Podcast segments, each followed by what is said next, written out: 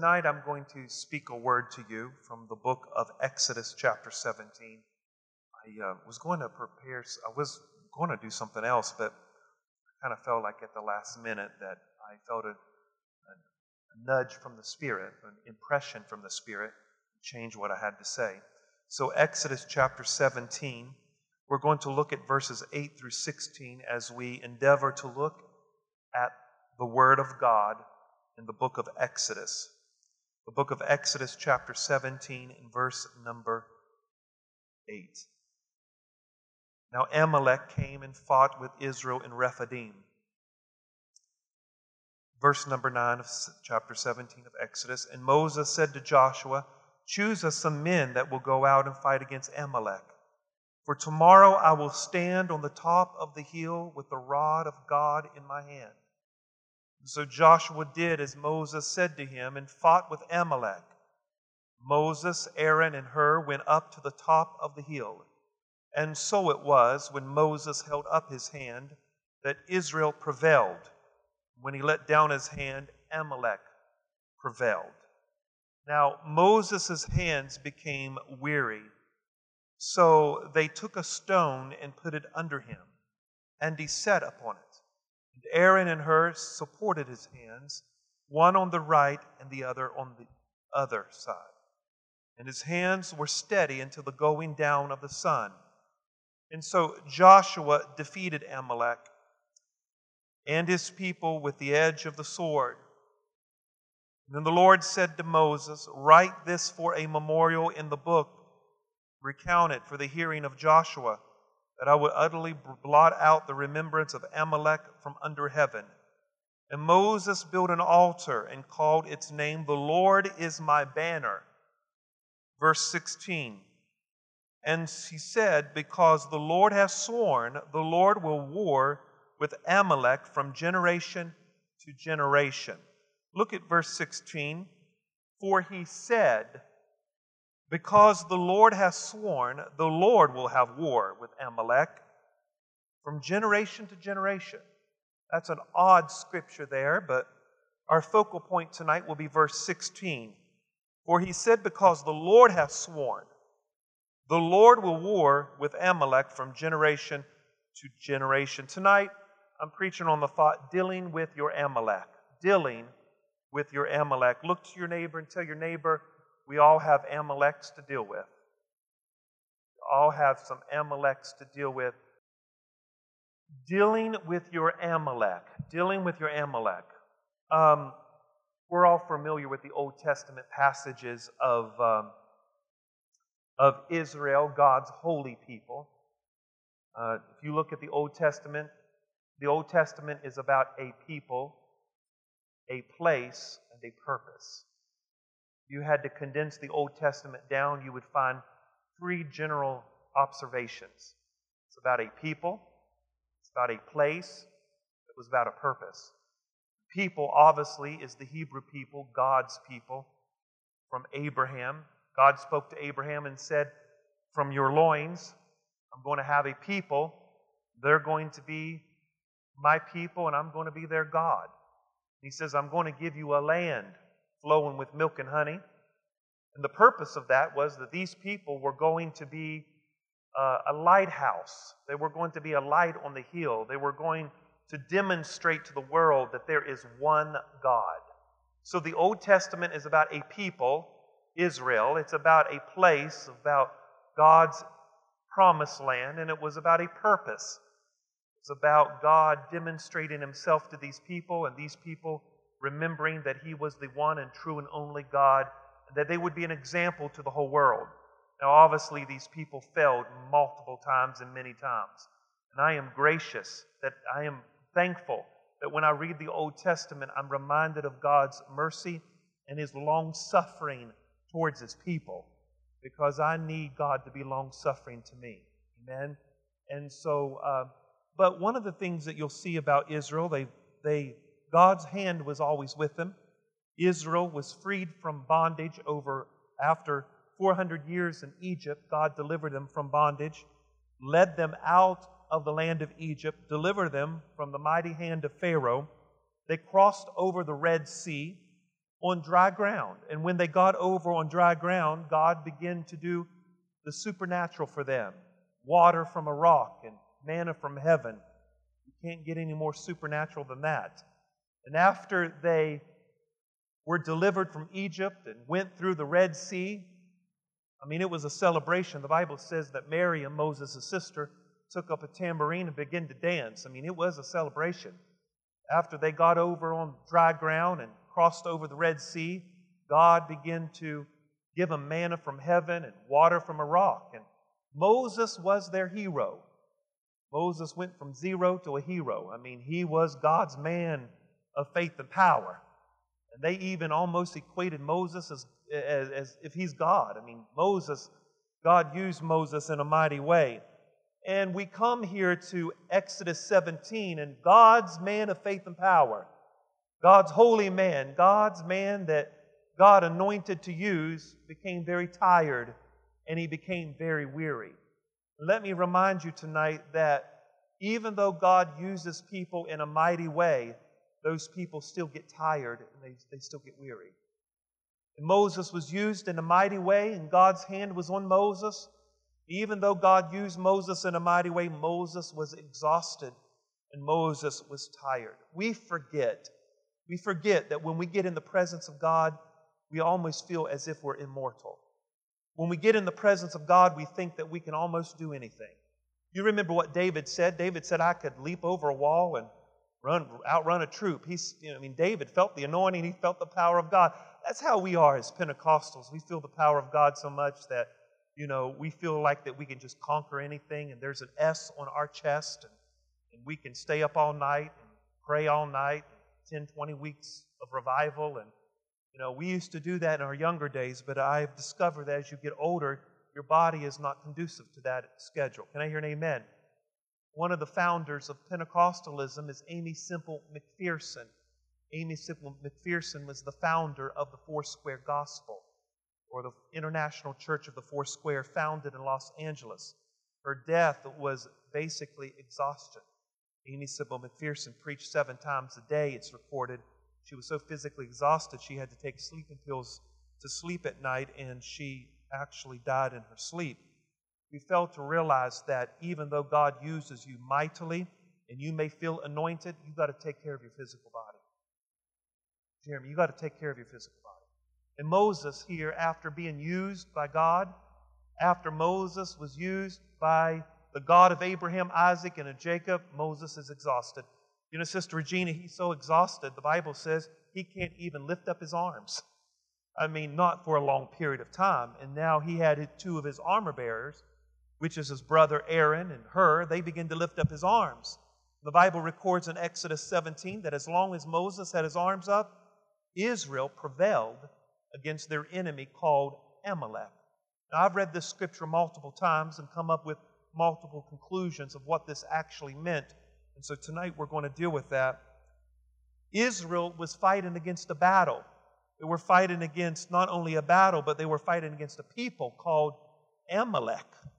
They're fighting against Amalek. Now, Amalek, the Bible says in verse number uh, 8, Exodus 17, verse 8, now Amalek came and fought against Israel in Rephidim. And Moses said to Joshua, Choose us some men, go out and fight against Amalek, for tomorrow I will stand on the top of the mountain with the rod of God in my hand. So they're fighting against Amalek. And so Joshua goes out with the people, and Moses stays on top of the mountain with Aaron and Hur. They lift up his, their, his hands, and Israel and, and Joshua is fighting against Amalek as Moses has his hands held in the sky on top of the mountain with Aaron and Hur. And as long as he had his hands up, they prevailed against their enemy called Amalek. Now, the question is who is Amalek? Why is Amalek given such a problem to Israel? Well, the scripture is very clear. I'm going to point out a few scriptures about Amalek that you need to know. Who is Amalek? Because that's the enemy that they're fighting against. The Bible says in Numbers chapter 24, Numbers chapter 24 gives us uh, some brief description of Amalek. Amalek shows up throughout the Old Testament, and I believe that if you can piece these together, it tells us a story. in Numbers chapter 24, Numbers 24 and verse number 20. Numbers 24, verse 20. This is the song or this is the prophecy of Balaam.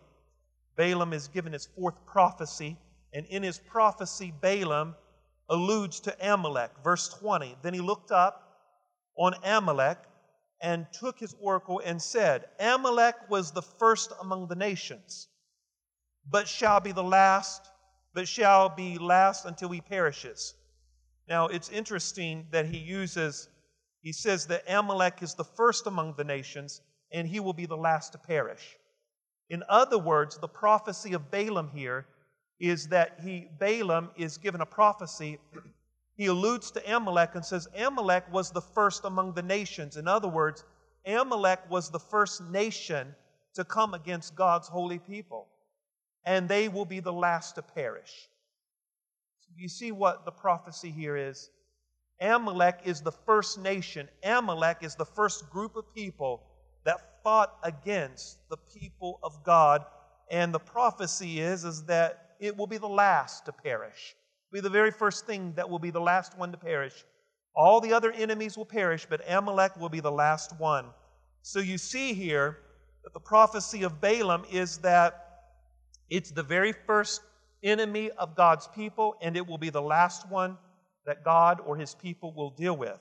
If you go on in Scripture and look at Another thing that alludes to Amalek is Deuteronomy chapter 25. Deuteronomy chapter 25 and verse number 17. And I want you to look at the uh, law of God here. And Deuteronomy is a recount of the law of God. And here is a brief description about the Amaleks, the Amalekites. Verse number 17. Uh, Deuteronomy 25, verse 17. Remember Amalek Remember what Amalek did to you on your way as you were coming out of Egypt. That sounds familiar, don't it? Because the prophecy of Balaam was it's the very first thing, the first nation you had to deal with. Amalek is the very first enemy you had to deal with. Amalek is the first nation that the people of God had to fight against. Look at 17. Remember what Amalek did to you on your way as you were coming out of Egypt. How he met you on your way and attacked you from your rear and the stragglers at your rear, and when you were tired and weary, and he did not fear God. You see that? So here, there's a description of Amalek. God is saying to his people, You need to remember what Amalek did to you.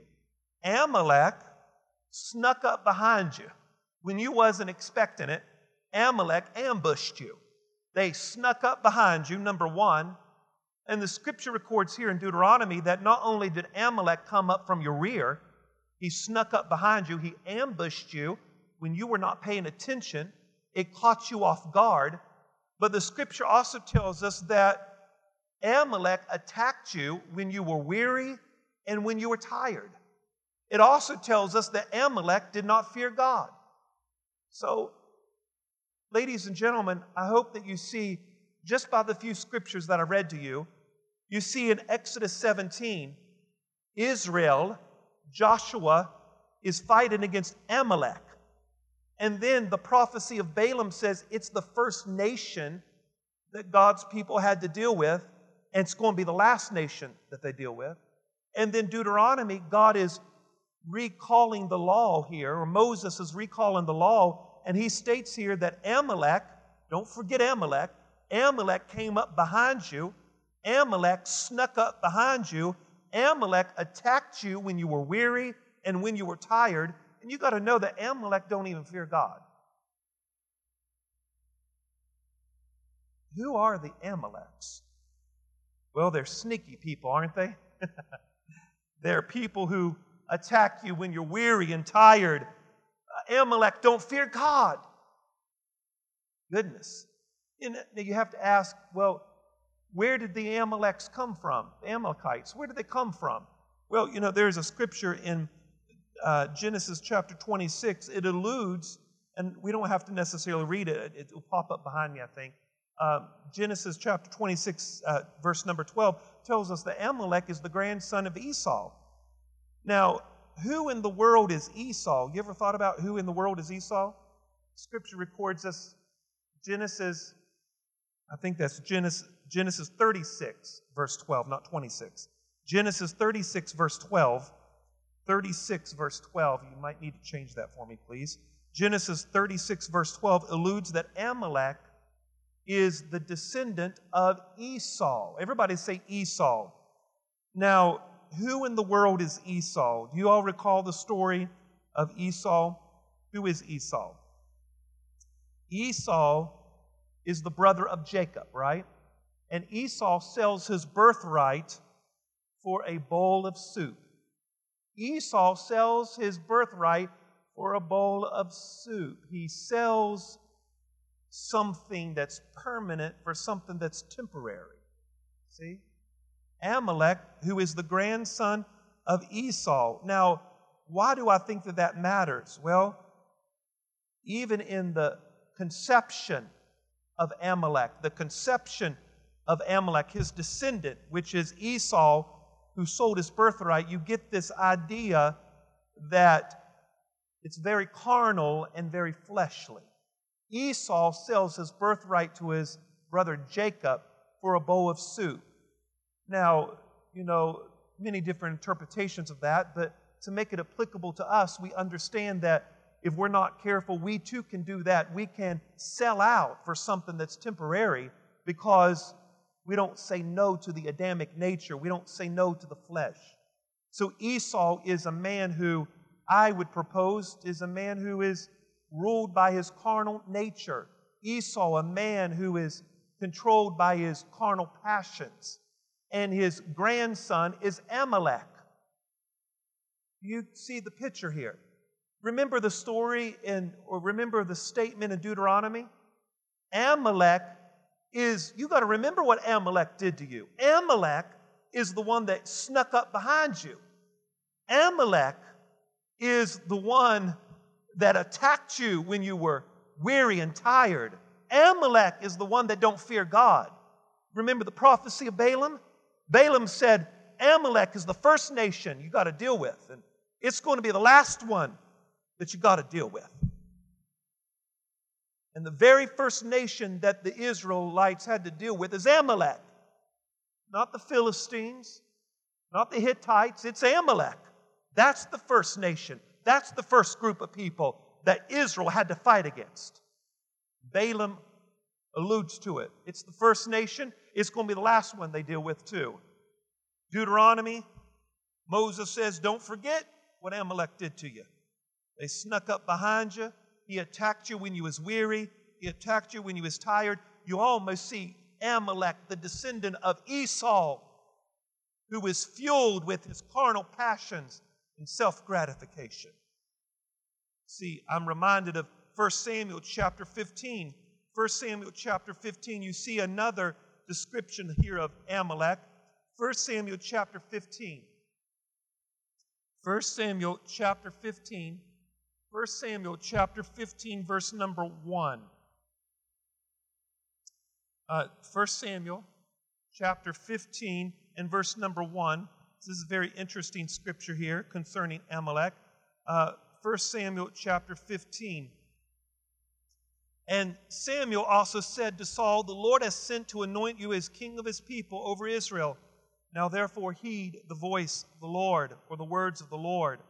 Thus says the Lord of hosts, I will punish Amalek for what he did, for, did to Israel, how he ambushed him on the way when he came up out of Egypt. It's interesting to me that Egypt is a type of the world. Egypt is a type of the world. Israel is delivered from the world. Israel is delivered from a type of the world. And you and I all of us, uh, we all have an Egypt, don't we? All of us has been deli- delivered from Egypt. And the very first thing that we got to deal with once we leave Egypt is Amalek. The very first thing that you got to deal with after conversion is Amalek. The very first thing that you got to fight against after conversion is Amalek. You see, Samuel's telling Saul here, you remember how Amalek hmm, says, The Lord sent me to anoint you king over Israel. Now therefore heed to these words. And thus says the Lord of hosts, I will punish Amalek for what he did to Israel, how he ambushed him on the way. How did he ambush him?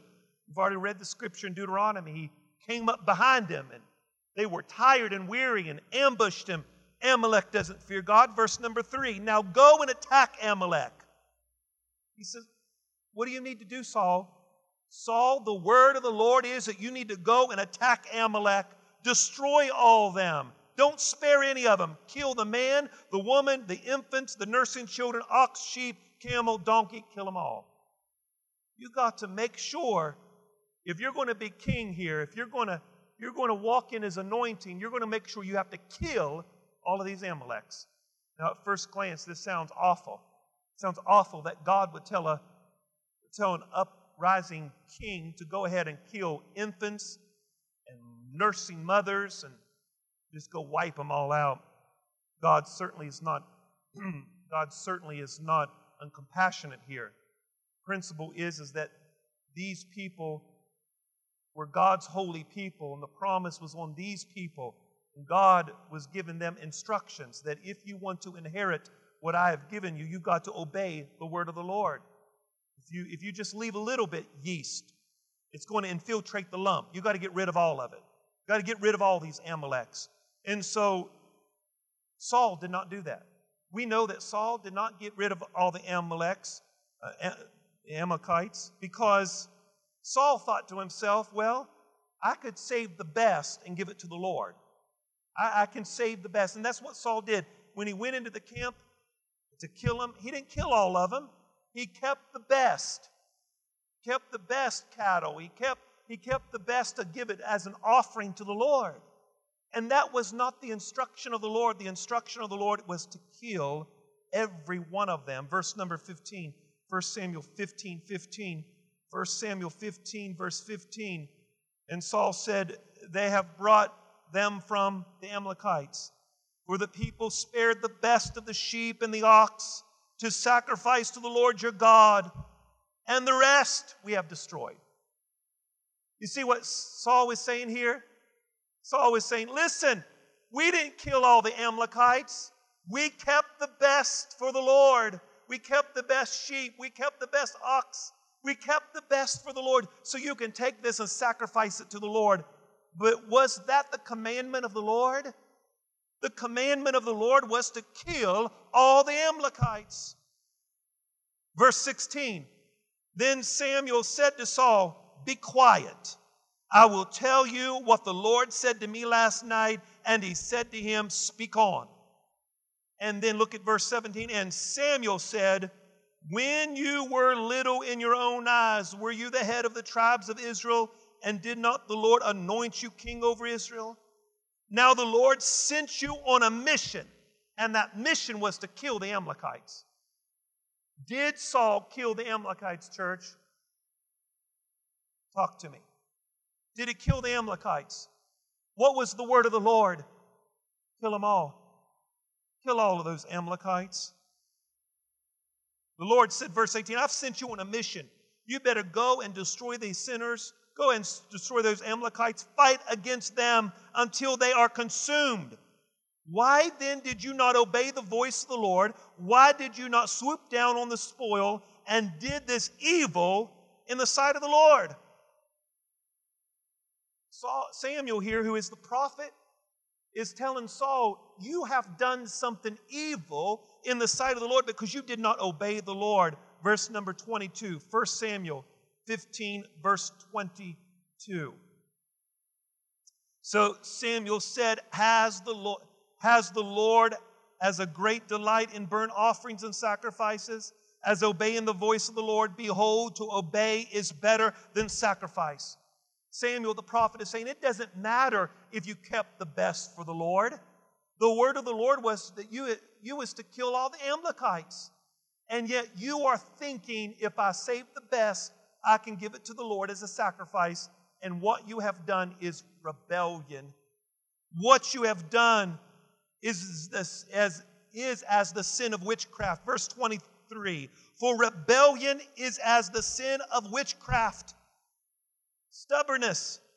is as an iniquity and adultery. Because you rejected the word of the Lord, he has rejected you from being king.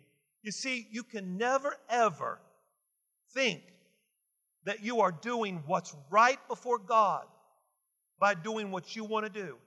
If God told you to do something, you can't do it halfway or one third of the way or a quarter of the way or, or try to adjust it to make you feel comfortable or try to adjust the word of the Lord so you don't so, so you can so you can uh, do what you feel is appropriate. You see, delayed obedience is not obedience at all. Partial obedience is not obedience at all. When you follow Christ, He demands total obedience. I, did you hear me? When you follow Christ, He demands total obedience, not partial obedience, not half obedience. He wants all. And the word of the Lord to Samuel was that you are to kill all those Amalekites. And Saul came up with a plan. I think I'm just going to give what's best to the Lord as a sacrifice. Listen, God does not honor sacrifice or rebellion against his word, even though you try to appease them with a sacrifice. You hear me? When people are in trouble, they'll come to church Sunday morning, Sunday night, and Wednesday. But when God supposedly delivers them and it works out, they quit and just come partially. Problem is, is that you never really was obedient to the Lord in the first place. God never really had your heart in the beginning. You were just given impartial obedience. You were just using Him so that you could get your way. See, it's interesting to me, Haman, in the book of Esther. Do you remember the story of Esther and Mordecai, her uncle? Mordecai.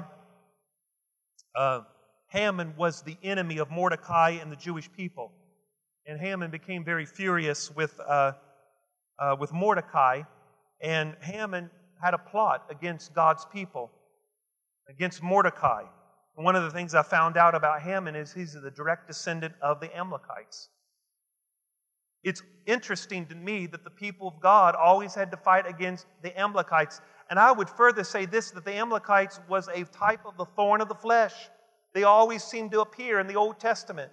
They always seemed to press against the people of God. They were always the enemy that was ambushing the people of God. They were always the sneaky enemy that was coming up behind. They were always the enemy that was lurking in the background. The prophecy of Balaam was this is going to be the first nation you deal with, and it's also going to be the last one that you deal with. Amalekites. So, Pastor, what are you dealing with? What, what, what significance does Amalekite have to do with us? It, the Amalekites is a type of the flesh.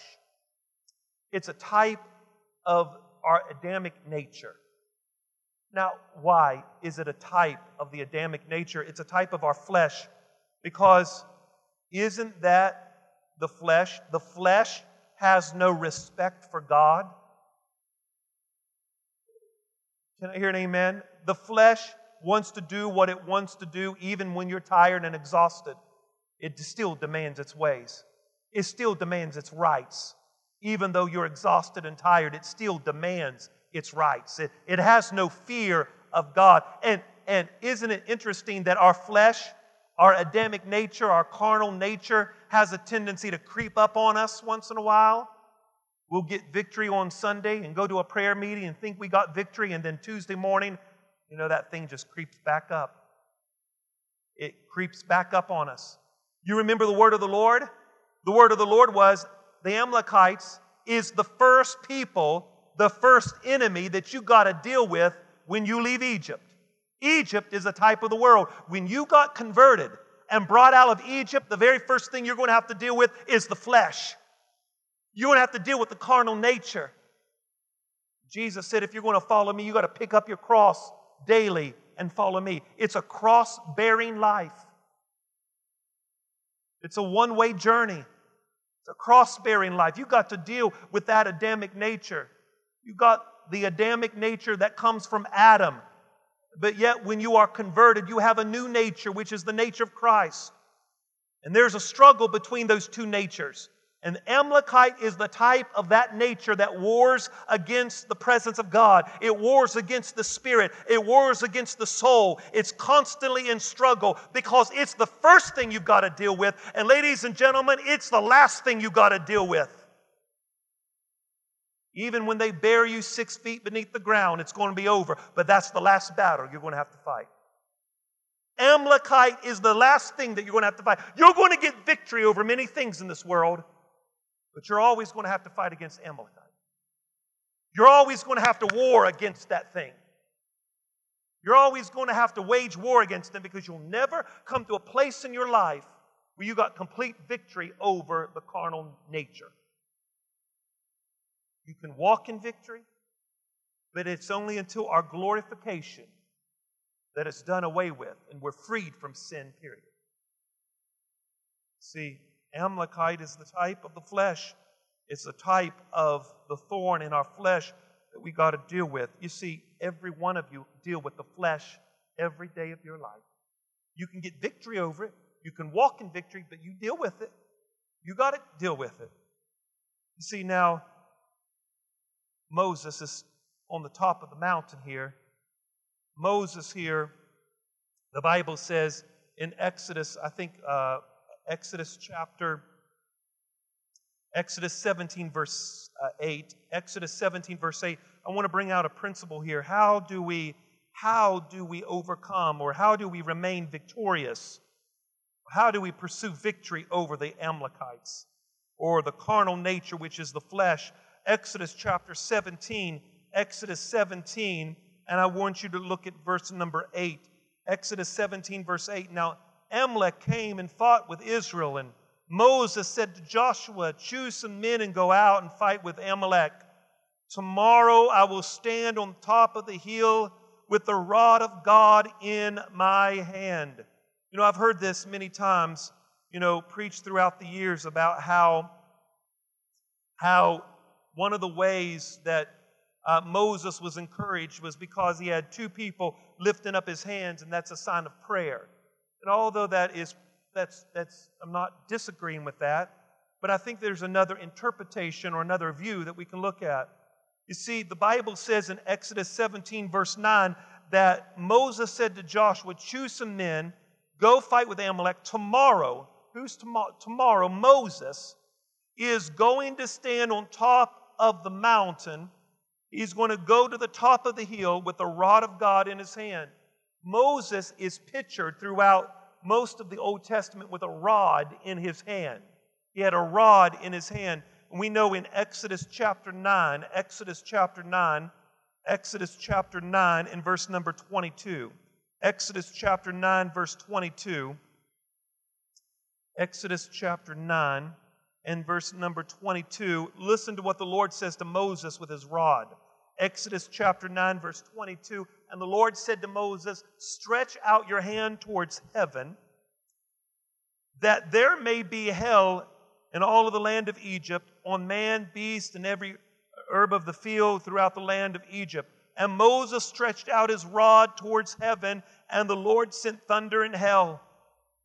So when I read this, I thought, well, that's interesting that, you know, God said to Moses, stretch out your hand, but actually Moses stretched out his rod. And Moses stretched out his rod, and God began to perform miracles with that rod. The plagues of Egypt, some of them was demonstrated by Moses' rod. Even the Bible says in Exodus chapter 17, chapter 17 and verse number 6, that he strikes the rock with the rod, and from the rock, water begin to flow. Moses is depicted with a rod in most of the Old Testament, and God used that rod to perform the miraculous.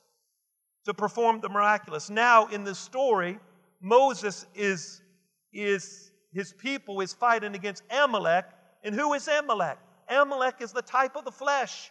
The people of God is wrestling with the flesh and how Moses is standing. He said, I'm going to go to the hill and I'm going to take the rod of God in my hand. Why couldn't Moses just go to the hill without the rod? Why did Moses have to have the rod in his hand? Because the rod was a symbol of God's power and Moses was a shepherd. And so God used that rod as a symbolic of his power to his people. Now, in the Jewish custom and Jewish world, when they would go to battle, one of the very first things that they would have is a standard barrier. A person would be a standard barrier. So if an army was invading you, you would go out, and most armies would have a standard barrier, or they would have somebody who was the standard, and they would hold up like a rod, or it's almost like a, a pole. And most of the time, the pole would have uh, uh, something on it, or it would have a flag on it. And that flag or that pole was the standard for that particular army. So, in other words, when that army was going to battle, the standard barrier would hold up the, the flag, would hold up the rod, and that would symbolic represent like an advertisement. This is who we are, and this is who we're fighting for. This is our name, or this is who we're fighting for. Most of the armies in the Jewish Bible, uh, in the Jewish custom, usually would have a banner and they would put their sponsor on it. So if they were fighting for Rome, Rome's emblem would be up on the banner. So we would let the other opposing army know that they are fighting for Rome. Okay? That's who they're fighting for. So Israelites would have a banner, they would have their symbol on it. So when they went to battle, they were fighting for their people. They're fighting for their people. We are God's people. We are fighting for our own people. It was an advertisement Moses goes to the top of the mountain and he has a rod. And as long as he had the rod in his hand and they were lifting up his hands, they won the battle. What are you saying, Pastor Josh? I'm saying that the Lord said here, Moses built an altar, call that name, the Lord is my banner. In other words, you put my name on your banner and you tell those people that I'm your sponsor. You tell those people you're no longer fighting for yourself, you're fighting for me. I'm fighting for you. I am your sponsor. I, you put my emblem on your banner now on. You put my emblem on your banner. And when you go to battle, those opposing armies will realize that I am your sponsor and I am fighting for you. You don't have to fight for yourself anymore. You don't have to fight for your people any longer. Amalek is too strong for you. You go ahead and put my emblem on your banner and let Amalek know that I'm sponsoring you and I'm fighting for you.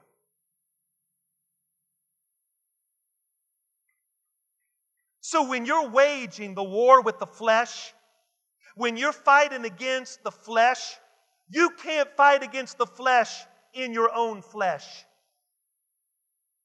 You can't stop it. You tell yourself you're not going to do it anymore. You tell yourself, don't, don't do it. I'm not going to do it anymore. And you do it anyway because you can't do it yourself. You can't fight against Amalek yourself. You've got to learn that you've got to put a banner, you've got to put the Lord's emblem on your banner and let Him be the one that fights for you and with you. He's got to fight for you. The Lord fights in us and through us. You see, when they raised up that banner, it was an advertisement that God was with them. And what was Moses doing? Moses held up the rod, and Aaron and Hur lifted up his hands. The rod was their banner. The rod was the sign of God's power. And when the people of God saw Moses' rod, they knew that God was fighting for them but now God says, I want you to build a memorial. And This time, I want to be your banner. I don't want Moses' rod to be your banner any longer. I want to be your banner. Moses has been your rod for many years. He's been your banner, and I've honored it. But this time, I want to be your banner now. No longer look at the rod of Moses but look at the banner. Look at me as your banner. See, that's the progression of faith, isn't it? Sometimes we need Moses in our life to help us to win the battle. Then there comes a time that the Lord says, I want to be that person. I, want to be that banner in your life. See, Amalek, see, is the type of the flesh, isn't it? Amalek is the enemy that does not fear God. Amalek is the one that fights with us even when we're exhausted. Amalek is the one that ambushes us and sneaks upon us. Amalek is the first nation we got to deal with. The last one we deal with. You can't fight against Amalek by Moses' rod. You've got to know that God wants to become that rod for you. In closing, the Bible says in Hebrews, you go to Hebrews chapter 10, Hebrews chapter 10 and verse number 24. Hebrews chapter 10 and verse number 24. Hebrews chapter 10 and verse number 24. Look at verse 23. He says, Let us hold fast the confession of our hope without wavering. For he who has promised is faithful, and let us consider one another in order to stir up love and good works, not forsaking the assembly of yourselves together, as in the manner of some, but exhorting one another so much more as you see the day approaching. He says, Listen, the coming of Christ is near, and you don't need to miss more, you need to attend more. As as much as you see the day approaching, don't miss more, attend, come together more. You see? Now, look at Hebrews chapter 12. Hebrews chapter 12 and verse number 12. Hebrews 12 and verse 12. Hebrews 12, verse 12, talking to these people, the writer here of Hebrews says, verse 12, Hebrews chapter 12, verse 12, therefore strengthen the hands which hang down and the feeble knees. It says you need to strengthen the hands which hang down. How do we strengthen the hands that's weary? How do we strengthen the feeble knees? We strengthen people when we come together as a body. Of Hebrews chapter 10 says, when we come together and we provoke one another to do good works. We provoke one another to love and we provoke one another to keep going forward. How do we strengthen one another? We strengthen one another when we come together like Aaron and Hur and Moses came together. You must come together to be strengthened. Moses didn't lift up his hands himself. There was a togetherness with Aaron and Hur and Moses. And you and I, if we're going to win and continue to walk in victory against the Amalekites of our life, we've got to make sure that there is a togetherness among us. You strengthen one another. You're never called to be isolated. You're not an island by yourself. You're called to be a part of a body. The body can't say to the head, you have no need of it. So coming together, strengthen the hands that hang down. Coming together, like Aaron and Hur and Moses came together. And when they came together, there was a strength that was found there. There is a strength when we come together. As a, is that the only way we're strengthened? By no means. There's other ways to be strengthened. But I just like the picture that we have with Moses, Aaron, and Hur coming together and why were they coming together? They were coming together for the sake of God's people. Let's come together. Let's be unified. Let's hold each other's hands up. You know what? When we come together and we lift up the feeble hands, we lift up and strengthen the hands, you know what? You know what God is doing? There's a banner over us. We're engaged in the spiritual warfare, but you don't have to fight it. It's already been fought. He's our banner. He's the one that's sponsoring us. The battle is already won. You see, what are you saying, Pastor Josh? I'm saying the, Amalek, Am, the Amalekites is the first battle you got to deal with. It's the last thing you got to deal with. They will, it will ambush you. It will attack you when you're tired and weary. It's, it's the first thing you got to deal with when you leave Egypt. You got to be aware of it. You got to keep an eye on it. Jesus said, crucify the thing. It likes to come off the cross, but you've got to learn to crucify it. You've got to learn to say no to it. You've got to learn to be a sacrifice. What is a sacrifice? When you say no to Amalek, you become a sacrifice. Sacrifice is hard and it hurts, but the scripture records that's your reasonable service, is to be a sacrifice. Don't act like it's hard to serve God. It's reasonable for you to serve God. It's reasonable for you to give. It's reasonable for you to serve. It's reasonable for you to be faithful. It's reasonable for you to walk in love. That's reasonable. You have the Holy Spirit inside of you. You live in one of the greatest countries of the world. You are afforded some of the most great privileges that anybody could ever imagine. It's your reasonable service to serve God. Hallelujah. I said, Hallelujah. It's reasonable to serve God. Amalek. The prophecy of Balaam was this. The prophecy said it's going to be the it's going to be Numbers chapter 24, verse 20. Let me read it to you one more time before we go. Numbers 24, 20, the scripture I just read to you. Scripture says the prophecy of Balaam. He looked on Amalek and said, Amalek's the first.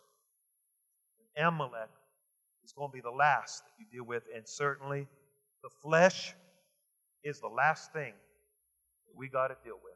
Amen.